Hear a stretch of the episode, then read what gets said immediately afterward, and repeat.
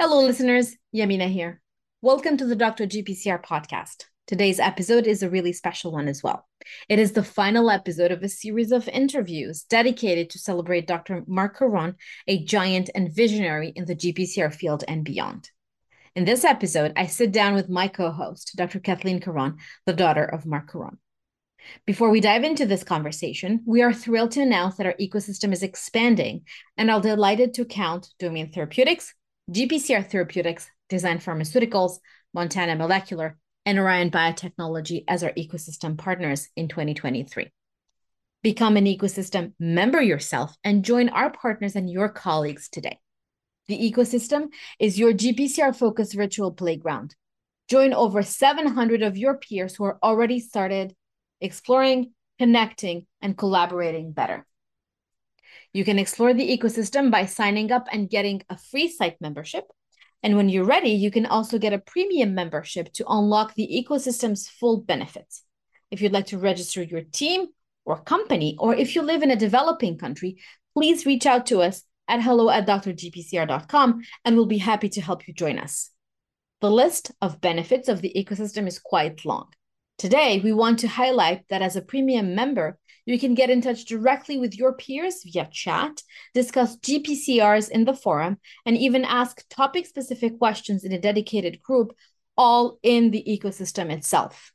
Are you looking for your next career opportunity? Our job board in the ecosystem is a GPCR focused one where you can explore different opportunities. And if you're looking to hire, you can submit your job description. Wondering what GPCR to attend next, GPCR meeting to attend next? Check out our event page where we have curated the next GPCR meetings for you. In case you're organizing a meeting, fill out the event submission page, and then you can advertise your event directly in the ecosystem. Take advantage of everything that the new ecosystem and GPCR dedicated online playground has to offer today. Explore the possibilities by navigating the site using the direct links in the footer Check it out today at drgpcr.com slash ecosystem. And now let's dive into my conversation with Dr. Kathleen Caron.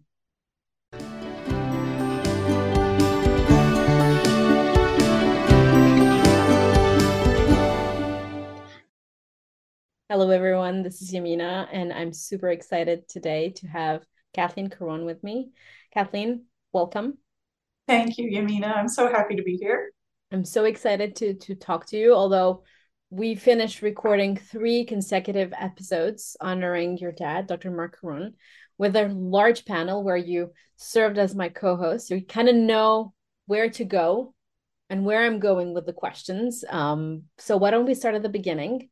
And if you would like to introduce yourself, please. Yeah, so I'm Kathleen Caron, and I'm professor and chair of the Cell Biology and Physiology Department, which is a large basic science department at UNC Chapel Hill. Um, just a few miles down the road from Duke University, where my father uh, was a James B. Duke professor of cell biology for well over 40 years. I, have lost track of the, the number of years. Um, and so um, yeah, it, has been uh, fun to you know grow up scientifically in the same uh, sort of research triangle park area, and my research program uh, at first was not focused on uh, GPCRs, and and perhaps for good reasons. I, I, you know tried to do my early training in in, in different disciplines. I'm pretty far away, but as, as any listener of this podcast knows, GPCRs rule all, um, and so you you cannot stray far away from GPCRs uh, for too long. And so my research program has come full circle and is now you know fully entrenched in the world of GPCRs, and and that was a, a really great thing for me um, and, and a special relationship that I had with my father. Um, you know, it, it, given his uh, impact on the field and and um, it, you know he he's he's my father. He's my children's grandfather, um, and that was always the priority. But every once in a while, he was also an advisor and a mentor, and uh, and you know a great person to bounce off ideas and uh, and share you know great exciting stories about science. I love it. And I always ask people, how did you get to, into studying GPCRs? But I'd ask you, when did you first hear about GPCRs? Because I think you have you may have a very interesting answer to that. I, I think I do. Yeah. so, so when did I first hear about GPCRs? Well, uh, when they were first cloned. Um, so you know, I was I was there. Uh, I was I was little, um, you know, four or five years old, and um, remember those days very fondly. Um, you know, in in Bob Lefkowitz's lab. Um, you know, mostly I would sit in the administrative offices with with the folks there. Um, and and sort of watch into the lab while the, you know all the biochemistry was going on. Um, so I have memories, you know, as a child of, of playing with lab reagents and um, some of the frogs that they would bring in um, because they would isolate, you know, the material from these huge frogs. Um, and of course, I would get to play with them before they would euthanize them. so, so I, I, truly grew up in, in a lab, always in the lab. And um, what my parents would always joke that, you know, at a very, very young age, you know, maybe three or four years old, I would you know most most little girls cook with their mothers in the kitchen right they have the kitchen sink and they yeah. have the pots and pans and the bubbles and they're cooking and and my parents would say kathleen you know what are you doing? And my reply at a very young age would be i'm making cyclic amp and so you know so my entire life i've been sort of focused on stars and cyclic amp so but you know I, I have to to you know qualify that by saying that that's through the lens of a child right? And yeah, of uh, course. and so so these these were the things i grew up with um, and I, I, think you know most importantly for for young scientists who who consider a career in science you know to me i i would hear those words and equate it with laughter and fun and excitement and passion. You know i, I didn't know what cyclic amp was when i'm playing in the kitchen helping my mom doing dishes but but i knew that it was important and i knew my father loved it and i knew that he loved his job and his career. Um, and so you know that that passion and love for science um, and just working hard and creating new things and discovering new things is something that that both my parents instilled in, in the three of us and, in the three kids. Um, so you know maybe it's not not surprising that i ended up as a scientist um, and it's interesting that you mentioned you know ending up as a scientist but first of all let me take three steps back. I don't think there were many people in the world who were there as observers as these gpcrs were being cloned so you have a special place in the gpcr world from that perspective and i think it's it's an amazing one because you saw it with with with your child eyes but then it got stored and it ended up propulsing you into being a scientist. Yes. The other the other thought I had is I I don't know how many scientists in the GPCR field there are that have their children also working in science, not even less in in the GPCR field. So I think this is you're in a very unique bubble Yes, it is. It's. I think there are a few. I've I've met a few people, and I, I neglect if I cannot quite remember who they are. There there are a few, you know, father daughter teams or father son teams. Um, no, but but um, it is it is rather unique, and and my father and I had several occasions where we were both at conferences together. You know, now now as an adult, uh, you know, giving giving lectures, and one of my favorite ones. It might have been a GPCR retreat, the Great Lakes GPCR retreat, or maybe it was a Keystone meeting. I, I can't quite remember, but um, I, I, think that the organizers wanted to have a bit of fun and they put my father and I both in the same session. So, although I am classically trained as a reproductive biologist and cardiovascular physiologist, I was speaking with neuropsychopharmacologists. and um, but you know, I think it was kind of a running joke, and I, I heard that there were bets um, in the audience of you know who would give the best talk, and so I think it was just fun for everyone to see the, the father and then the daughter speak. And um, oh, he went first, just to kind of add to your stress level there. I cannot remember who went first. Um, I but I do know I gave a better talk. and I know that dad was so proud of it. You know, like that was the fun? Um, that that was so heartwarming. You know, throughout my career, he's just been my biggest champion, and um, you know, he he was happy and excited and and wishful that um, that I would give a better talk. And uh, I'm, I'm, teasing, of course. You know, I, I can't talk of, as Marc Caron, but you know, it it was um, that love and support and just you know, go get it, you know, and, and go do it. Um, I love so, it. Well, yeah. I recorded now that we're talking on this podcast, and people will hear it later on. But I recorded a podcast with Bruno Giros, yes. and Bruno had mentioned that your dad, Marc, would come to him and visit, and they would meet in France. And he would always talk about how proud he was of your research. And he was mentioning to Bruno, Oh, I love the work she's doing. She's so great and she's so much better. Like her work is so much more interesting than I what I've been doing. Oh and I thought, there you go, dad. That's that's yeah. that's a proud dad moment there. That, that's a very proud dad. And, and um, a, a vastly overstated and exaggerated evaluation, I have to say. but you know, I think I think he was entitled to to saying that, and yeah. and Bruno was was mentioning, and I was like, yeah, I remember. And while we were recording the first three episodes, one hundred to one hundred and two, uh, there was this fax, uh, you know, that was in your dad's wallet that was mentioned Yes. And it was results from the work performed in Bruno's team. I cannot remember right now what it was about, but your dad went to Paris and showed Bruno the fax, I think, in still in his wallet like 10 yeah. years later. And he said, This is yeah. the best results I've ever received.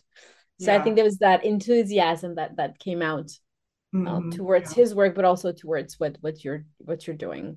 Yeah. And and I think dad had that, you know, um, that was one of the things in the in the episodes many people talked about how you know the lab environment was always positive even through the negatives right?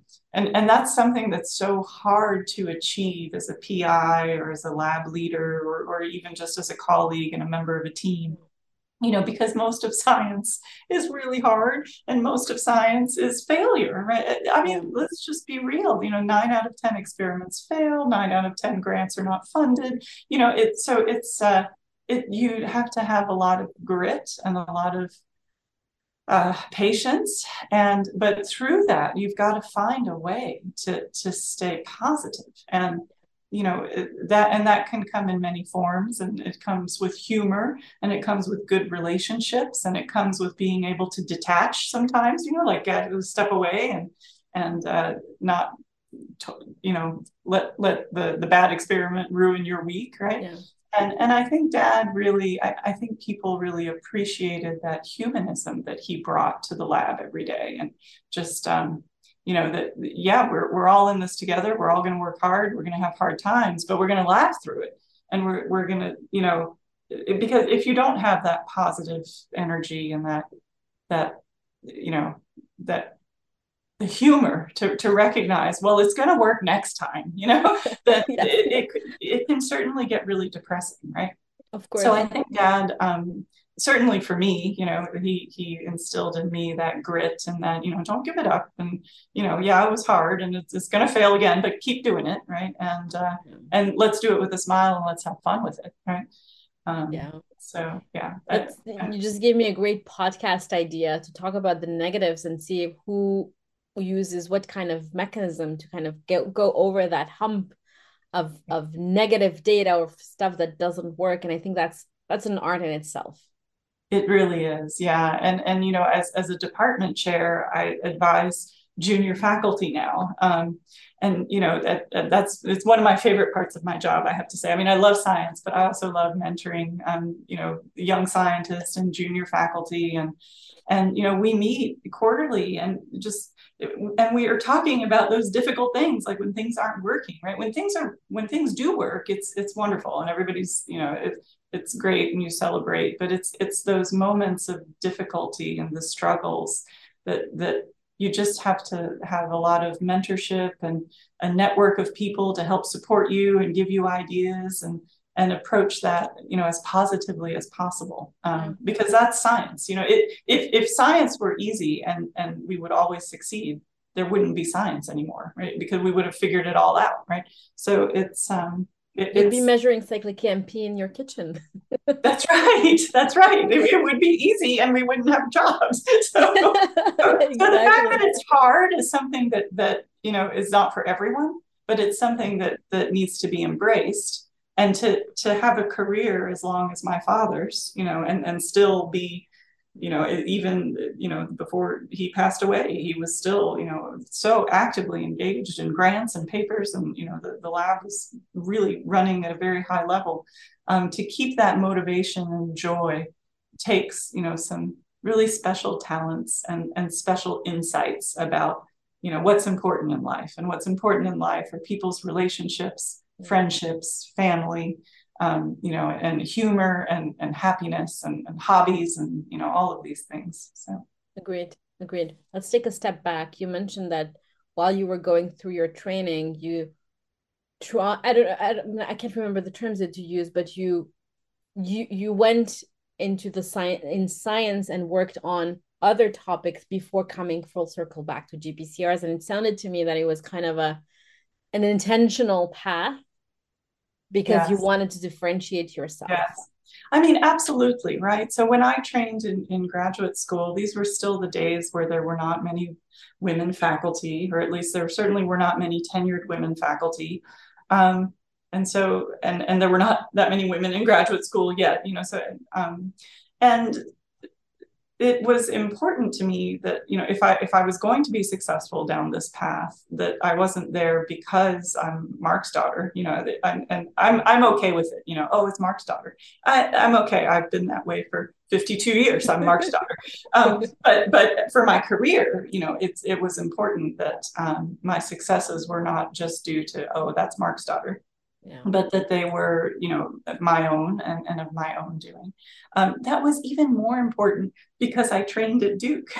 and so, you know, even more important to, to really distinguish myself and, and go down a different path. And so um, when I was in graduate school choosing rotations, um, I was very deliberate to kind of steer away from, you know, GPCR labs because it, that you know my father had such an influence it, it was you know um, hard to to find that niche that would be different yeah. but that yet is something that i would still love and be passionate about and um, so i met keith parker who was my phd advisor and he was an md phd and uh, chief of the endocrine division and had worked on nuclear receptors right? So you know growing up thinking of receptors receptors receptors um, you know it, this was something new to me that there are nuclear receptors and they work on dna right? So no gpcr person thinking about the nucleus and you know dna yeah. so this is perfect right?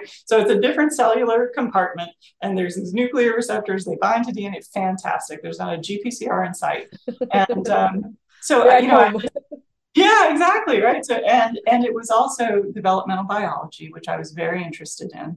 And then lastly keith was just an amazing mentor. Um, he was a father of five children um, and was just you know had had a great uh, family unit, you know, of course, a wife who was so supportive, but also he he was a dad and bringing his kids into the lab on the weekends. And so maybe in some ways that reminded me of, of my life. Right? Um, so, you know, I have really fond memories of, of having Keith's children in the lab on the weekends because um, I grew up that way.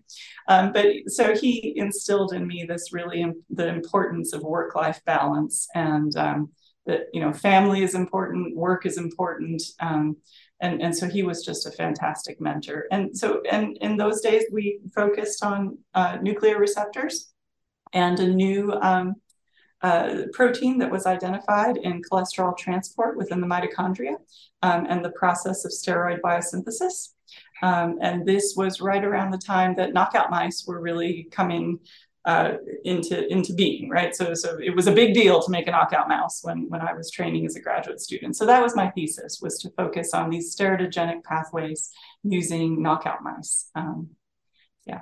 Yeah, I think I feel like there was this this boom of of you know we realized we can do knockouts and then every conference you would go to you would present not mouse data and they'd be like where's the mouse where's yeah. the knockout mouse and you're like no yeah. no it's, it's different we don't do that yet or we're not yeah. going to do it or we can collaborate yeah. um and then what after you completed your phd where what happened next did you go how did you pick first of all how did you pick your postdoc yeah, so my postdoc, I interviewed at several places um, in the Triangle. That's because my husband um, was is uh, MD PhD, and he was still doing his training at Duke University. And so we were we were we we're a dual career science couple, but we were never in that position where we could uh, in the early days, you know, pick up and move together, right? Because either I was in this phase of my training or he's in that phase of his training. So um, I, I, did look locally. Um, and again, very fortunate that the Research Triangle Park in North Carolina is just this wonderful, you know, ecosystem of you know institutions at NIEHS, NC State, UNC, and Duke. And so I, I interviewed at all of these different institutions. Um, and really just fell in love with the research program of Oliver Smithies. So Oliver Smithies was here at UNC, um, and he is one of UNC's Nobel Prize winners um, for his contributions for gene targeting in mouse models. And so, you know, I, I had knew of Oliver because when I was a graduate student um, making a knockout mouse, there were not core facilities that made these things. You know, it, it didn't like it, it, wasn't automated like it is now, and you, you couldn't go online and buy these things. You had to collaborate with people who were making mice, and Oliver um, being you know one of the first person with Tom Capecchi, uh, uh, Mario Capecchi to characterize homologous recombination. You know, he he was the guy. I mean, he was the guy who made knockout mice. And so it was just uh, this this ability to to take you know this approach, a, a holistic approach of querying the function of a gene or a protein in a whole animal and modeling human disease was was just like absolutely the most amazing you know thing that I could think to do my career on. And so it was you know wonderful when Oliver offered me a postdoc position um, it was the lowest salary of all the other offers I had, but but I took it because he he had not won the Nobel Prize at the time. Um, but but I knew that he would be a great mentor, um, and and I just loved this approach right of gene targeting. And so I learned myself how to do gene targeting, and that was my postdoc. And I, I in the end generated I think over 40 different gene targeted um, mouse lines because we were a gene targeting factory, right? We made mice. Yeah. Um, now, of course, we, we ship it off. Even in my lab, we ship this stuff off to be done by companies. But um, that's where I learned really cardiovascular physiology. And that, that theme has continued into my research program. So we studied genes that regulate um, blood pressure and vascular tone. Um, and we also studied genes that regulate uh, heart development and heart injury. So, so I learned cardiovascular physiology with Oliver um, and, and the, using this applied mouse models approach. So. I love it. I love it. And then, and then you, once you completed your postdoc, or did you already know that you wanted to be a professor? You kind of had a biased vision there at home growing yeah. up but was that something that came to you now was it a natural progression or do you think you were influenced yeah to stay in academia was yeah. it a natural progression yeah. um no it, it wasn't um, like like many people will, will tell you you know there's bumps in the roads and, and you consider different careers um, many of the postdocs from the smithies lab um, in in that era, and and I was one of the more senior postdocs um, before before he you know stopped recruiting people. To, so Oliver passed away um, late in, late 80s, and so um, so the lab was kind of you know getting smaller and smaller. Um, and many of the postdocs who trained there went into positions in academia where they were running core facilities right i mean if, if you're university of wisconsin and you need to establish a new mouse core facility you hire postdocs who trained in, in the lab that, that you know uh, is exactly. credited for doing the technology. So, so a lot of the postdocs went into those types of roles, um, core directors, and many of them also went into industry um, doing the same thing. And, and I had um, several offers from industry. Um, at that time, there were lots of companies that were popping up um, with the objective of, you know, knocking out every gene in the mouse genome and, and um, or doing uh, mutagenesis of the genome in mice. And so, so I was very skilled to maybe leap into industry um, with, with the toolkit that I had. Um, but, you know, academia was always very appealing to me. I really like the teaching mission and I love the I love grant writing. Isn't that crazy? I love writing grants. I just love it. Um, we, should, we, should, put together a grant writing workshop. Yes. I'd no, love I that. Really, yeah, I love writing grants. It's just my funnest thing to do. I mean, I, I finding the time is a different thing, but you know, it's yeah. I just I I really enjoy that creative process and um, you know getting that logic I, am actually a philosophy major from undergraduate so that sort of logical thinking and you know uh, laying out you know an experimental plan is something i really enjoy that I, I, may not have had as much in industry you know as, as an academia. And so it was just very fortuitous that um, a new chair of the physiology department had just been hired at unc and his vision was to bring in more people who were studying the mouse with a physiological perspective, right? And, and look using the mouse as a model for human disease. Um, and so I it's very serendipitous and very fortunate um, that I was a great fit for, for him and his new vision. Um, and so I actually stayed at UNC. Again, another uh, unusual thing, but total serendipity, right? I mean, like it, it's very unusual that that happens. Um, but it is, yeah. but at the same time, I think it was convenient for your situation that applied to you. And yeah. I know we typically leave the inspiring sci- young scientist segment to the end, but I think people need to think about what works for them. Yes. And this worked for you. It did. It did. And I had um, I, had I did interview at other institutions, but you know UNC. I, I, mean, it's a shameless pitch for UNC, but it's a wonderful place. I mean, I I, I just cannot imagine you know, uh, it, what a what an amazing uh, institution to launch your career and um, to to do science. So many core facilities and just a great network of cardiovascular researchers. So it was a great fit with a wonderful new chair, Jim Anderson, um, who I knew was going to ensure that I was successful. Right. So I, I I put a lot of you know trust in him, and and he sure you know paid off. And he was a wonderful mentor to me and and helped ensure that i could launch my lab and, and be successful. So I, I, re- I really like it. But I'll once we stop recording we need to talk about this grant writing workshop. I've been thinking okay. about putting it together for such a long time now and i was trying to figure out okay who can i ask? But since you love writing grants mm-hmm. we will find the time to record maybe smaller increments. We can make a plan Okay. But I think a lot of people would be very interested in that because for I hate writing. That's the worst thing that can happen to me. I am a lab oh, person. Yeah. You tell me, Yamina, this is the question, or Yamina, come up with the question. I'm thinking about the experiments. I'm, i have tears in my eyes whenever I plot uh, dose response curves, and they're beautiful.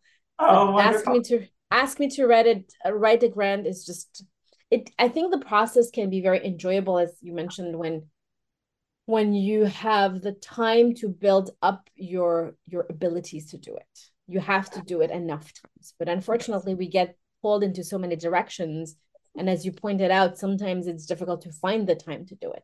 Yes yes. I think for faculty i know that faculty myself included and faculty in our department do complain a lot, you know, finding that time and blocking off that time. That's time management, uh, a whole different. Um, Which we can have a workshop around too. workshop on that too, exactly. but um, but early on, you're right. You know, it's it's grant writing. It's very formulaic, and it's um there there is a formula to it. You know, there's a strategy to it, and the it's it's all about you know providing really innovative, exciting ideas but yet in a very structured uh, document that the reviewers are going to enjoy reading, right?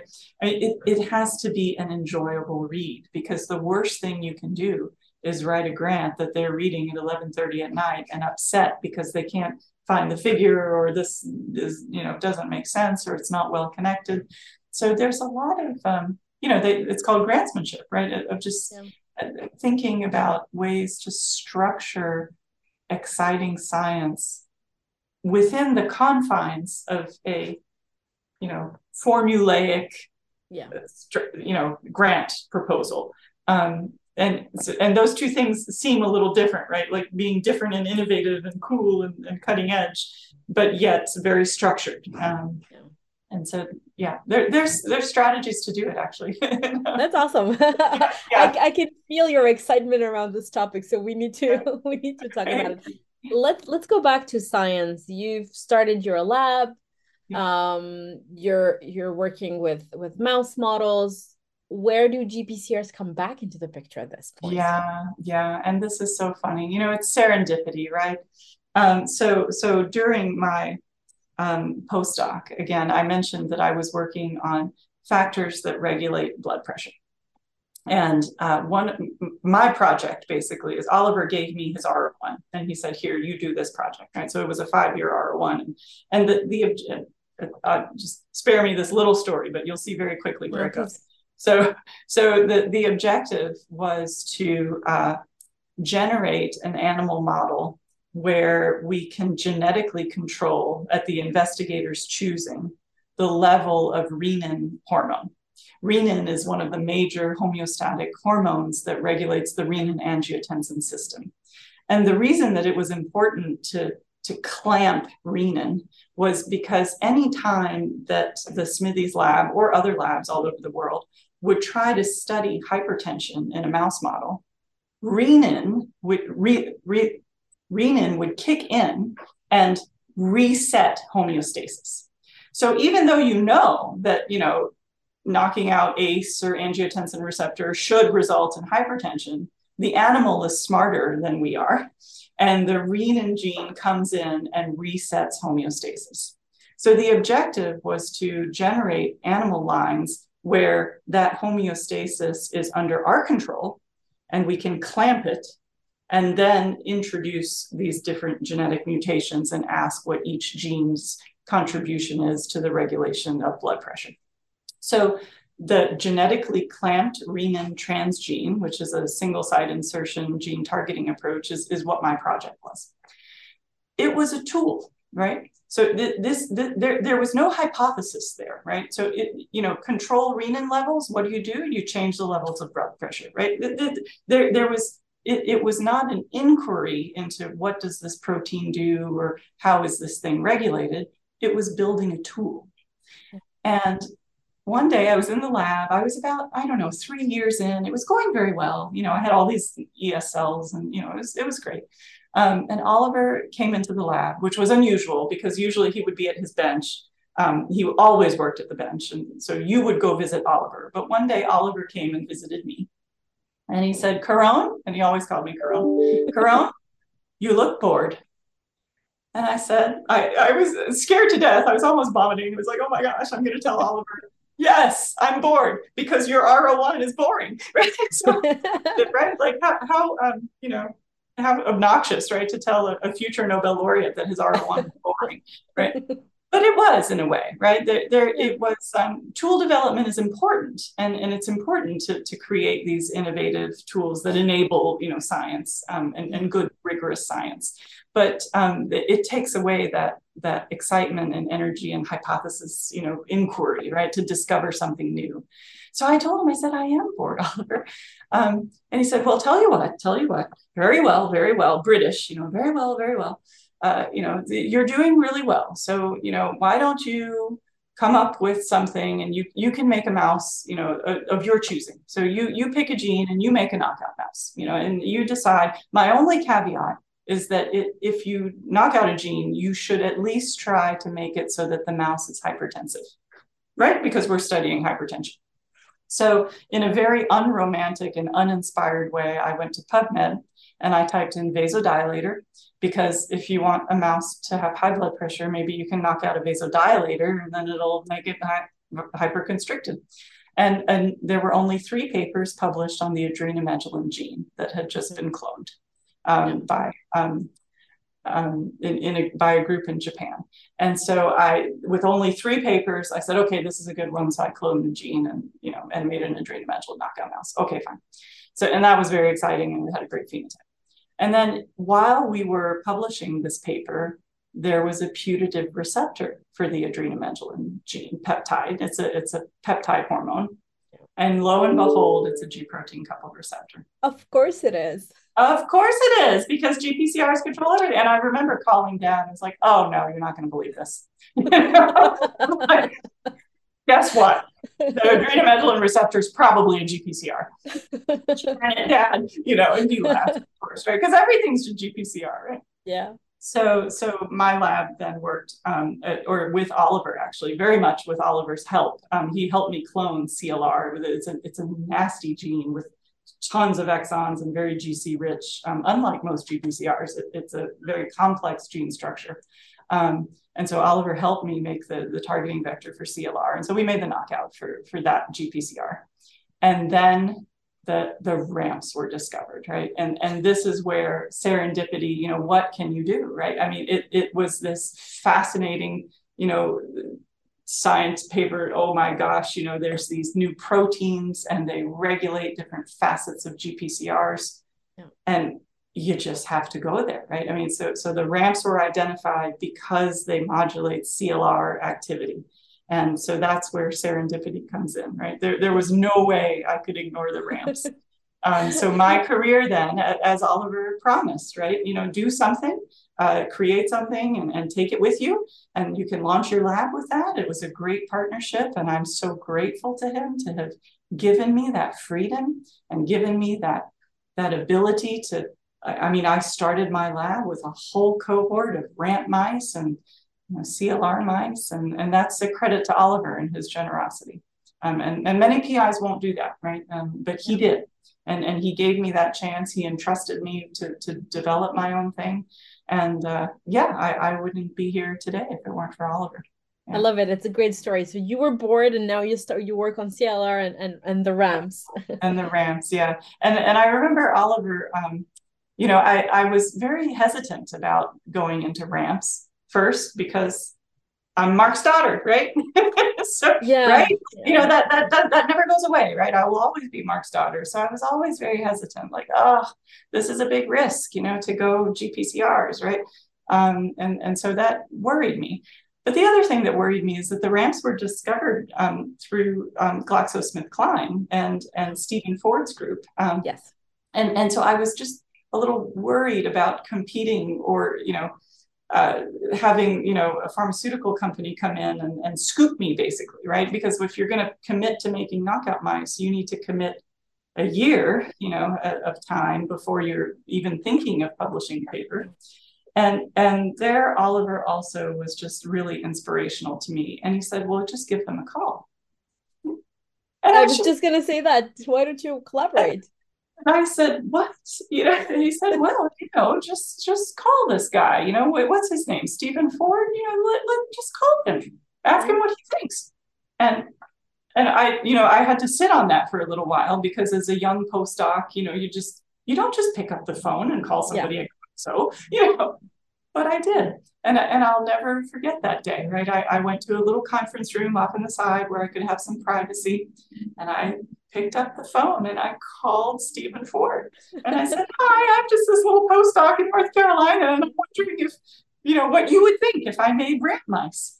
And he said, Absolutely, go for it. You know, do it. Absolutely. Let me send you my plasmids. And and he did. You know, he he was so generous and uh, was really kind and generous and supportive and said, Go for it. You know, we'd love for you to do that. And so um, yeah, so you know, just branching out of your comfort zone and recognizing that the scientific community more often than not is collegial, not collab- not competitive, right?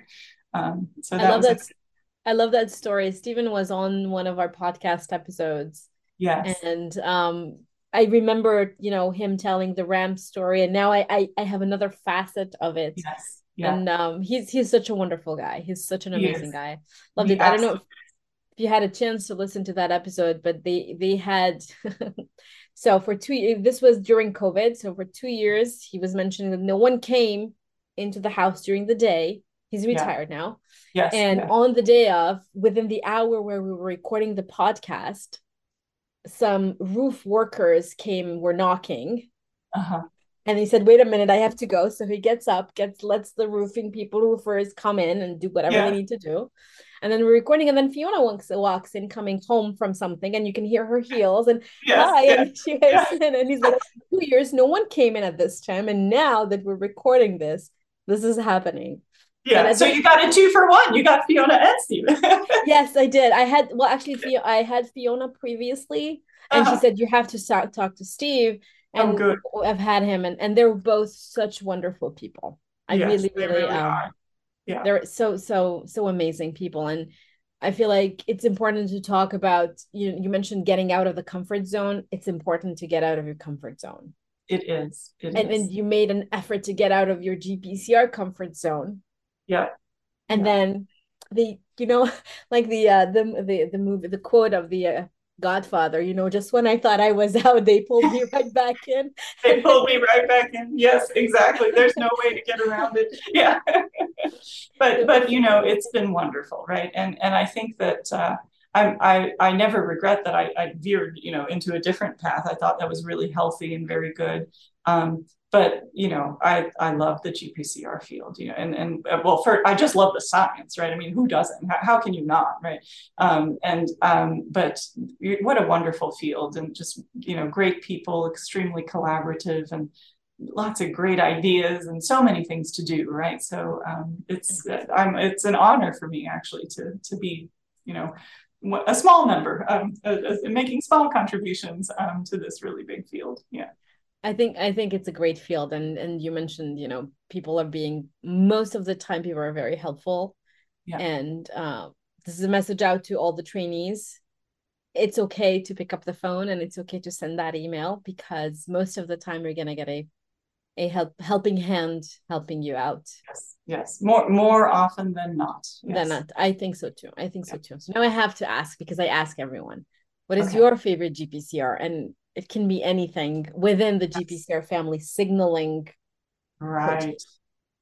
my favorite gpcr is the gpcr that people never thought worked with ramps and what do you know? It does and it turns out that that's a lot of GPCRs.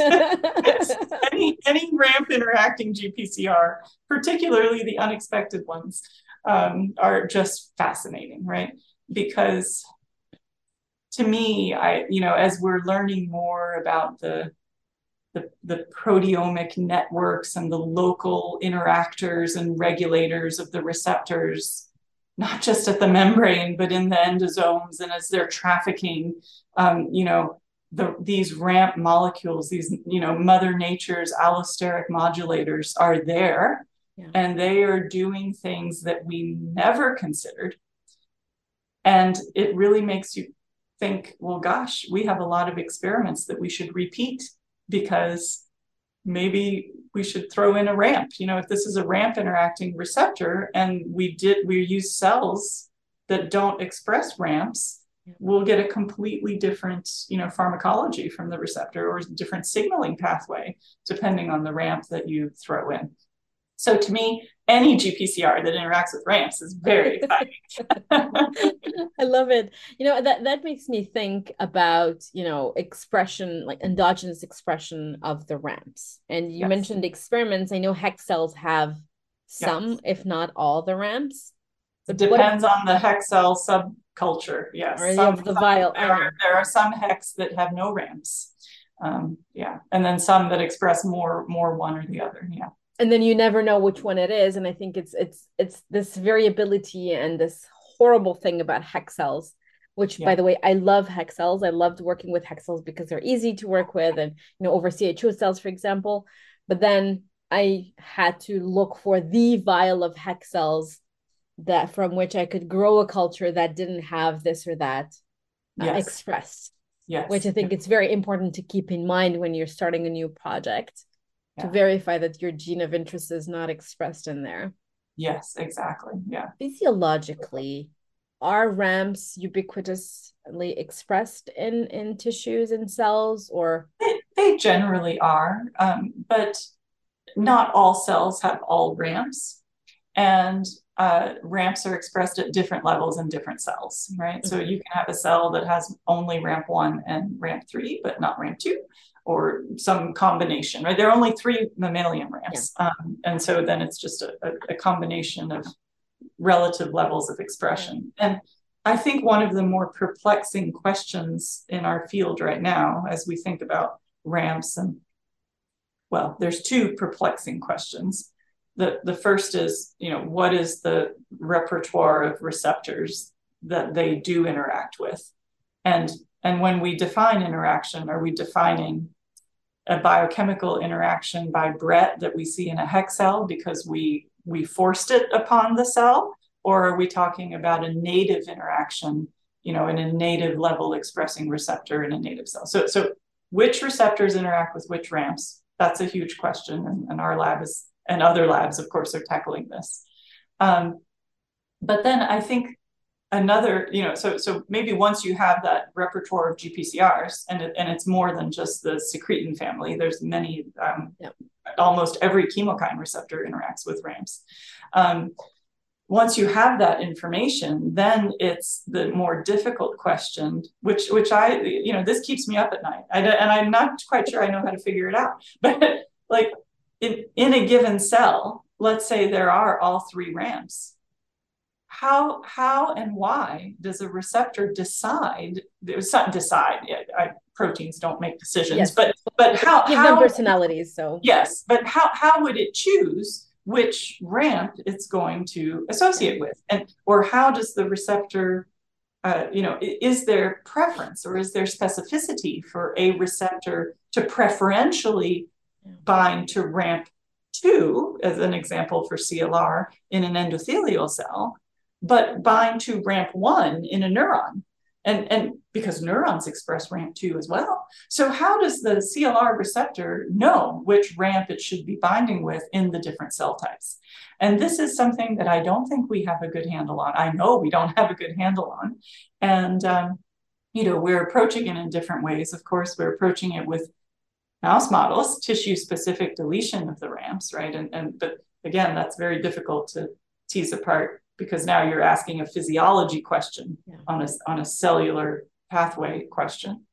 Um, and then we're using, you know, proximity labeling approaches and, you know, trying to identify the interactome of the ramps. Um, so anytime there's a new technology that's, you know, enables us to ask that, you know, huge question, um, our lab tries to jump on it as fast as we can. So, but, but I think that these are, without this information, we're we're going to you know trudge along a little bit right? So so i think we, we need to identify those key factors. First we need to define the potential interacting receptors mm-hmm. and then go in and ask that very difficult question of which ramp and why and how. How how is it one ramp over another ramp I, I, I think that's a that's an important question, and I I'll take it to the next level. Would a disease state change the interaction between a receptor and a given ramp, or would it abolish that, or how does that even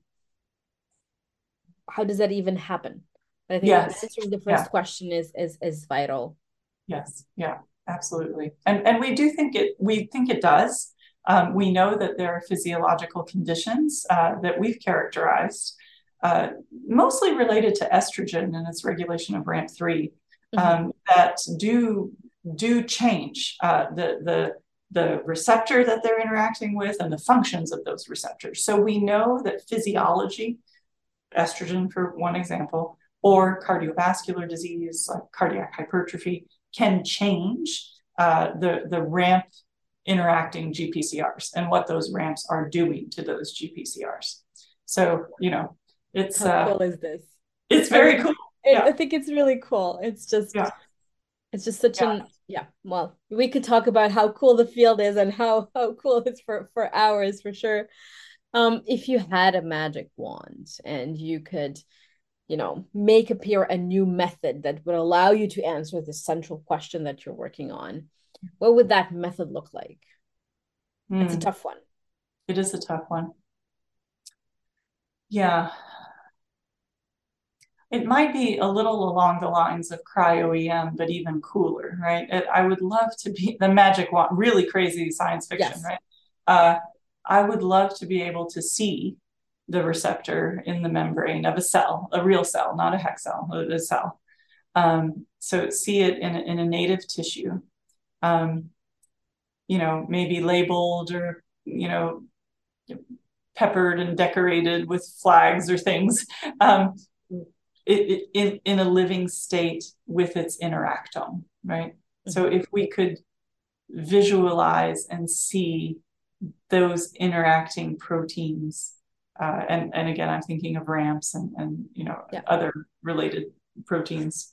Um, maybe maybe more beyond the signaling, right? I mean, we're, we're getting there with beta arrestin and G proteins, right? But yeah. but but more so that these scaffolding proteins and these other accessory proteins that kind of um, control where the receptor is and, and where it goes and, and whether it's engaged for signaling. And, and if we could, if we had a magic wand to just see that, um, that would be amazing. Don't quite know how to do it, but yeah, I, I, don't know either. But I think it sounds yeah. like a fun movie to be watching in like yeah. IMAX, yeah. 3D, laser, you name yes. it, and you're sitting there yeah. and you can see the whole thing happening. Yes, that would be very cool. Yeah. And, and a way to sort of like at the same time that you're seeing it, you're seeing new proteins coming in, you know, like it's somehow decorating the pro the proteomic network in that receptor mm-hmm. at that time, you know, and, and ramp would, you know, how, how did the, how does the ramp being there change what, how that receptor is presented, um, you know, would just be amazing. So and of course, the cryo-EM structures, you know, Patrick Sexton has made these beautiful uh, publications with the cryo-EM structures. So we're there at a molecular level, but I would like to take it just a little out a little bit and look at the cell um, in, a, in a living tissue or a living organism. That would just be fascinating. Yeah. Yeah. yeah. Well, I, you know, structures are great, but it's just a snapshot. I think a yeah. collection of, of of structures that allow you to follow these changes and confirmation and have put this together would be really amazing. Then again, we we still talk we're still talking about a magic wand scenario here. Yeah. Yeah. Who knows? Who knows? Maybe maybe in the future we'll be able to stabilize and and take snapshots of a receptor interacting with various proteins. I'm certain. I, I'm absolutely certain. Yeah. So, you know, it's magic wand, but it's not that far off. You know, I like yeah, I, yeah. I, I, think we will see this. You know, it's um, it we will we will get there. I, know. I'm I'm actually pretty confident of that. and then once we do, you know, that will open the doors to new therapies and you know toolkits for yeah. ramp interacting GPCRs so that you know, and erenumab is, is the best example of this, right? Where, where the, the antibody itself, the first antibody to target a GPCR, by virtue of the fact that it is a, you know, recognizes the epitope of CLR and RAMP1, right? So very, very specific to that receptor when it's with RAMP1, not when it's with RAMP2 or RAMP3. So, you know, when, when we can soon, when we can have all that information, it will enable you know, drug companies to start developing highly specific antibody-based tools to target these receptors. Yeah. I think it's cool. Do you have a favorite between ramp one, two, and three?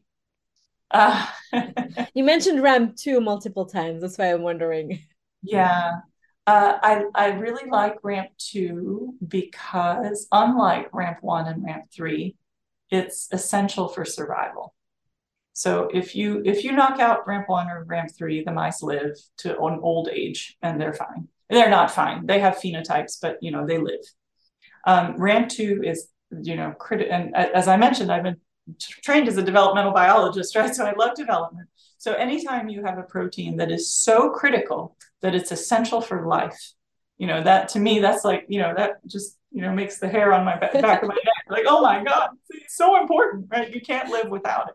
Um, so, so I really love the essential um, requirement of ramp two for survival, and and and how that you know then in an adult animal plays out in multiple different organs with multiple different receptors. So it it seems to carry a lot of importance um, to to the function um, of, of the mammalian system. But ramp three is is very perplexing too. I love ramp three because it seems to be doing things that we really don't fully um, give it credit for in terms of receptor recycling, um, constitutive activity of receptors that have perplexed the field for decades. Um, I, you know, our, our data and, and some maybe yet unpublished, but and some published are really starting to shine a light on the importance of this ramp in these sort of unexpected roles. So I, I think ramp three is, is going to be fun. Um, I think so too. And well, I'll I'll talk to you. I, I have a couple of ideas. I'll talk to you after we stop okay. recording. Awesome. People are gonna people are gonna be wondering like what are they talking about once they stop recording. Yeah. I ask this always, and so far the answer has been yes, but I'll I'll ask it anyway. Do you think GPCRs are still good drug targets? And why? Yes. Yes. I think they are. And maybe, you know, alluding to, to what I just said, I, I you know, uh, cheers to the small molecules and the drug screens, right? I mean, that's so key and so fast. And, um, but, you know, again, as we start to learn about how the receptor is complexed with other things at the membrane, right? Or in the endosome, right? We, if we can exploit its neighbors um, to develop better or more specific drug targets that would be specific to a cell and not every cell, right? Um, I, I do think that that's a, a, new frontier to, you know, the cartoons always depict the GPCR in a plasma membrane and there's nothing else around it. And that's just not the, the biology of it, right? So if we can learn to exploit its neighbors um, to develop these, you know, tools, um, pharmacological tools, right, that, that take into consideration the receptor as it lives in a native cell with all of its neighbors. To me, that kind of blows open so many um, possibilities for, for drug targets, right? That it, it might not just be the receptor, but it might be it as it's complexed with other neighboring um, factors, right? I think it makes a lot of sense, and I know we we typically focus on the GPCR itself, and I wonder if we could think about focusing, you know, comparing disease versus healthy state uh. and focusing not only on the GPCR that we know is implicated in that disease, but also on the neighbor, on the changes in the neighboring proteins yes. intracellularly as well. And I, I like the idea of targeting the receptor on cells that have something changed. Yeah. So I think having this potentially for thinking about antibodies, having antibodies that recognize, I don't know, RAMP and the yeah. receptor, and we know that RAMP2 associated with the risk receptor only happens in cases of cancer or yes. you know, yeah. any sorts of diseases. I think this is a really, really yeah. cool. But then again, we have to learn more about what are the name, who are the neighbors, and what do they do in that specific disease state. Yep. Which I think opens up another can of worms, or we go down a rabbit hole because then sometimes we don't have the tools or we mm-hmm. don't know what are these neighboring proteins mm-hmm. that influence receptor function yeah and then and i think we that i think we have to appreciate that that will differ from cell to cell to cell right so an epithelial cell will have a different the, the receptor might be expressed and ubiquitously but its partners in an epithelial cell will be very different than in a neuron or in a stromal cell or you know it, so so i think the cell type um, is also going to change that as well right? There's plenty of space to write more grants. Yes, around all of these questions. All right let's let's talk a little bit about advice to junior scientists. We've talked about it a little bit during during our conversation so far. Um anything else you want to share with the audience that you feel like people should take into consideration whenever they're thinking about their careers. And I wanted to focus a little bit about life ba- life balance, you know, life job balance. Yeah, yeah, work life balance. Yeah. Um, I think it's it's yeah, there's lots of advice for for this and you know, um but I think ultimately you have to have a good support system. And so you have to be aware and and you have to foster that those positive networks that will support you outside of science, right? So it's it might not be enough to just have, you know, a great PI and a good lab. You might also need, you know, a supportive spouse or partner um, and um, if, if you're at the stage of having children you know you need kids who um, who love that that you work. You know and you will inspire them to, to do to love that of course. Um, if, if, but you know having a, a, supportive family who is supportive of your ambitions and um, and and your passions. And and that's not so hard to do um, because when when you're happy and supported, um, you know it shows, and th- those people who surround you and love you support you in that happiness and that you know.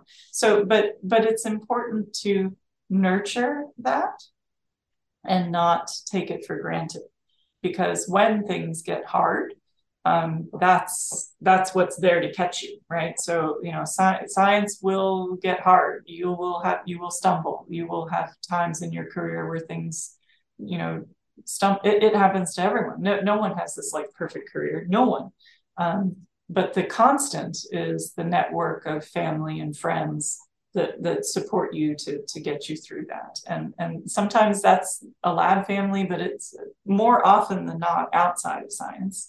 Um, and so I think that that's, you know, in terms of work life balance, um, that that's an important element. And it can be a big group of people, or it could just be two or three, right? Like every person is different, right? Your your network and and your support structure, it, it, it's not cookie cutter, right? It, um, yeah. And so, um, but just having that something to fall back on, so that when when the days are long or things are not going great, um, you have that support structure.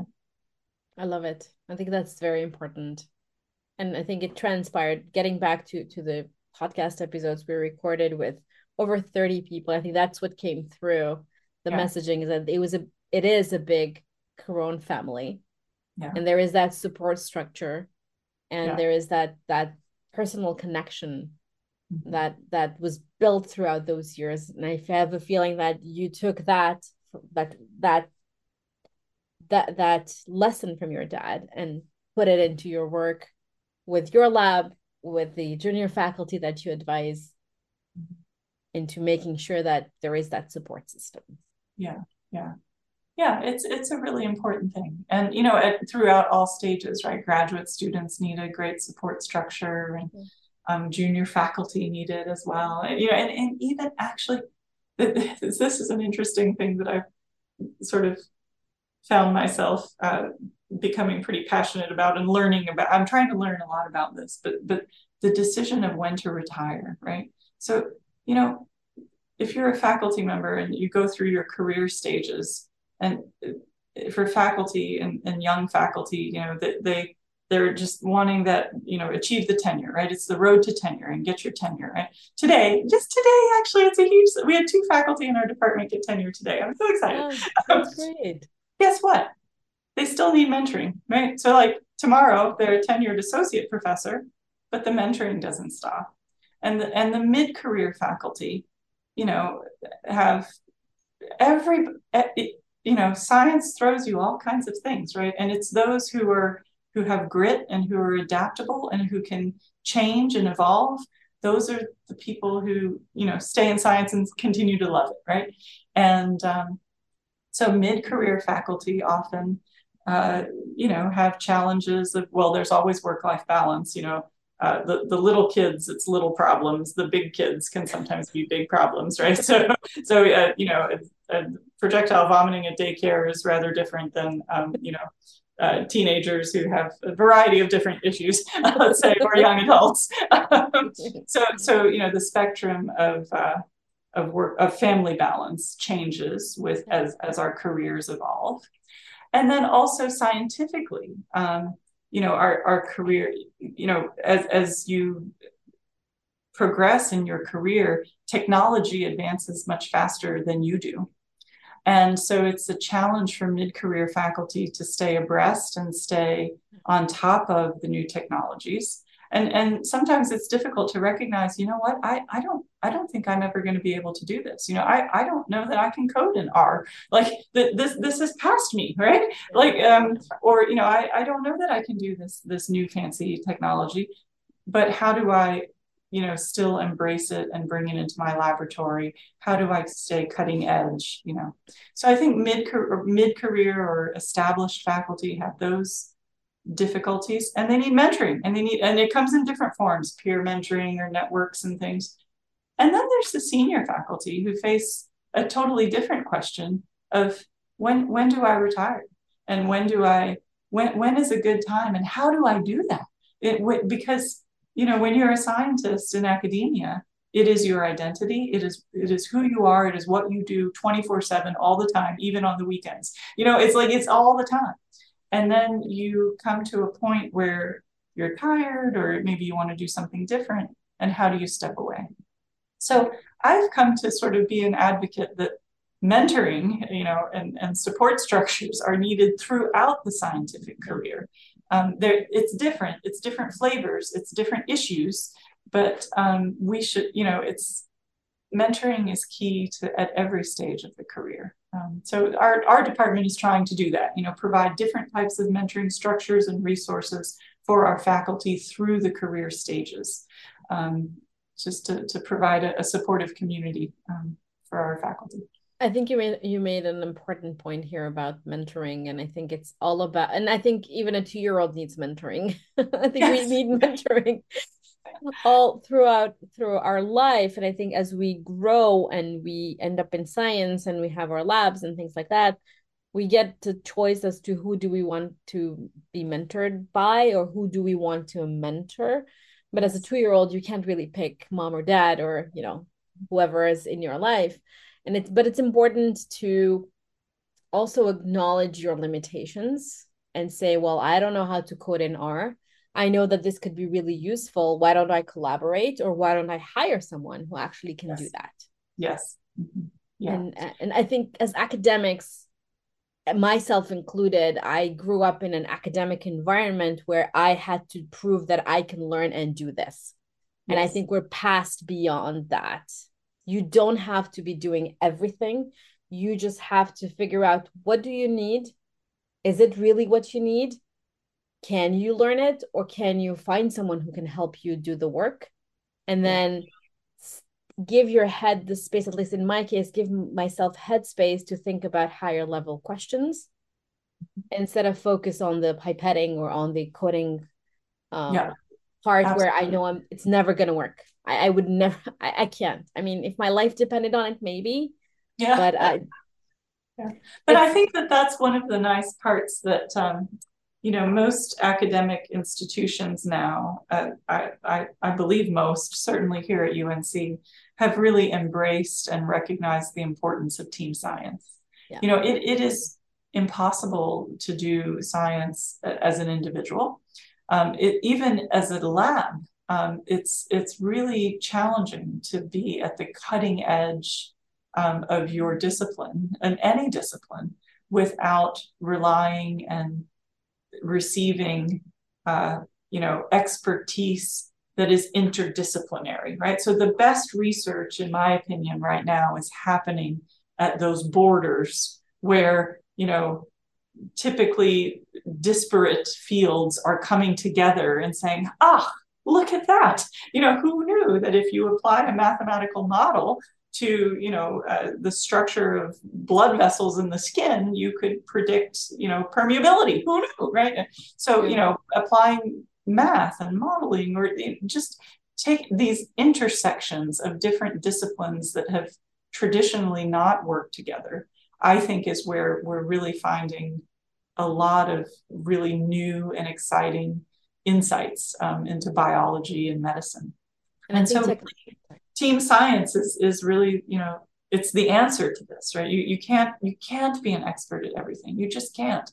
Um, so having those great skills of being a good teammate um, as, as my daughter is on a volleyball team and we talk about being a great teammate you know um, this, this is a, a, lesson life lessons that are important to carry forward um, you know and, and being a, a, gracious teammate and um, a generous teammate and you know, always giving your all to what you can contribute um, in appreciation for what others share with you. So, yeah.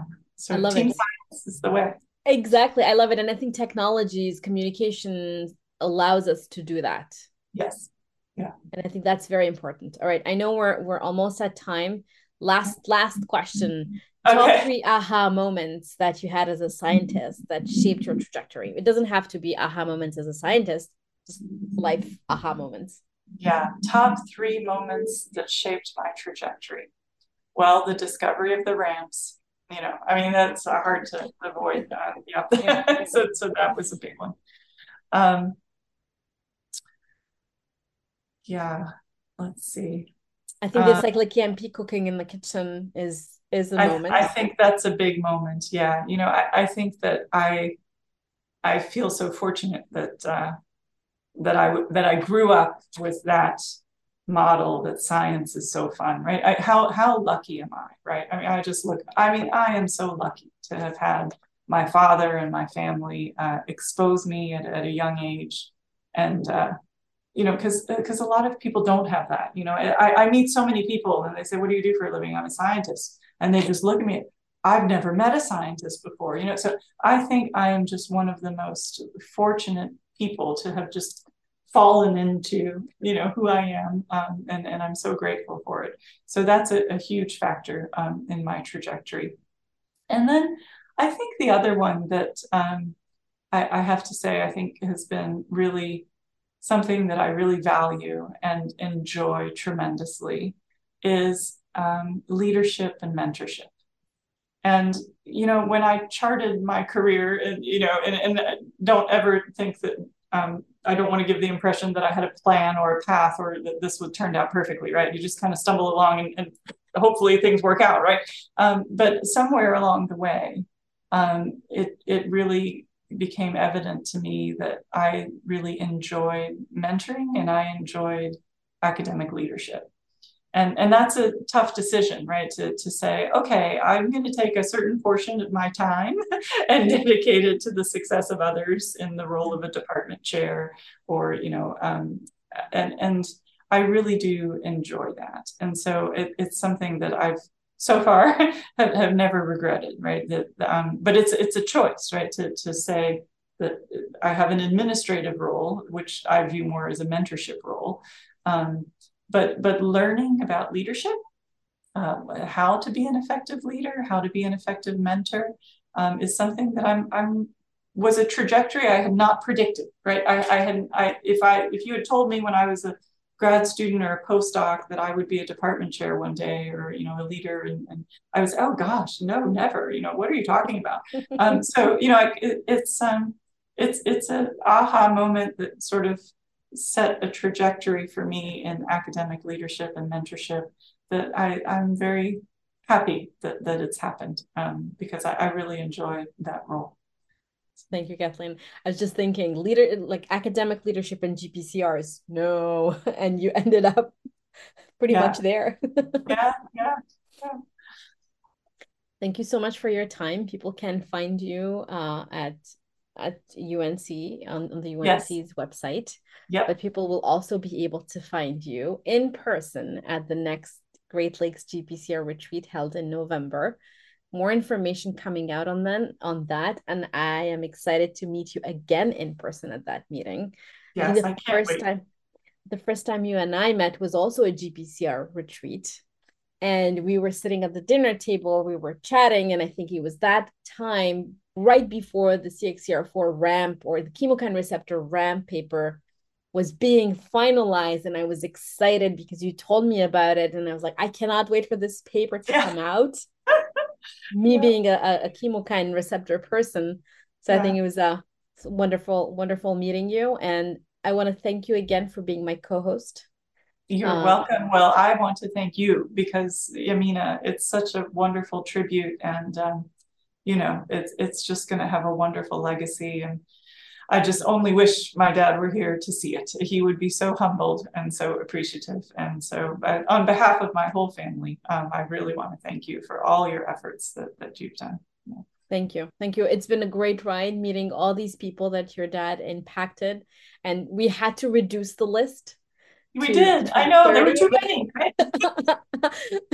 I know, but I I think I think I hope at least that everyone who's going to be listening to this so the episodes come out by the time our episode comes out 100 102 1 and 102 would have already been made public but i'm hoping right. that people will especially junior faculty and junior scientists trainees will get a feel and and learn from the model that that your dad put together and i want to thank you again for for all your help helping yeah. organize this co-host these episodes and um, i'll see you in person later this year yes that's right thanks yamina bye thanks kathleen Thank you for joining us and listening to this Dr. GPCR podcast episode. We would like to thank Dr. Kathleen Caron, my guest and co host this month, our Dr. GPCR team members, Attila Forrest, Ines Pinero, and Montserrat Avila Zozaya. And a huge thank you to our ecosystem partners for their support, namely Domain Therapeutics, GPCR Therapeutics, Design Pharmaceuticals, Montana Molecular, and Orion Biotechnology. You can connect with our partners directly in the ecosystem Join us today at drgpcr.com slash ecosystem. Please subscribe to the Dr. GPCR newsletter, find us on YouTube, and if you like our podcast, leave us a five-star review on Apple Podcast. Another great way to support us is to share your favorite Dr. GPCR program with your network and colleagues. As always, you can email us with any questions or suggestions at hello at drgpcr.com. Until next time, stay safe.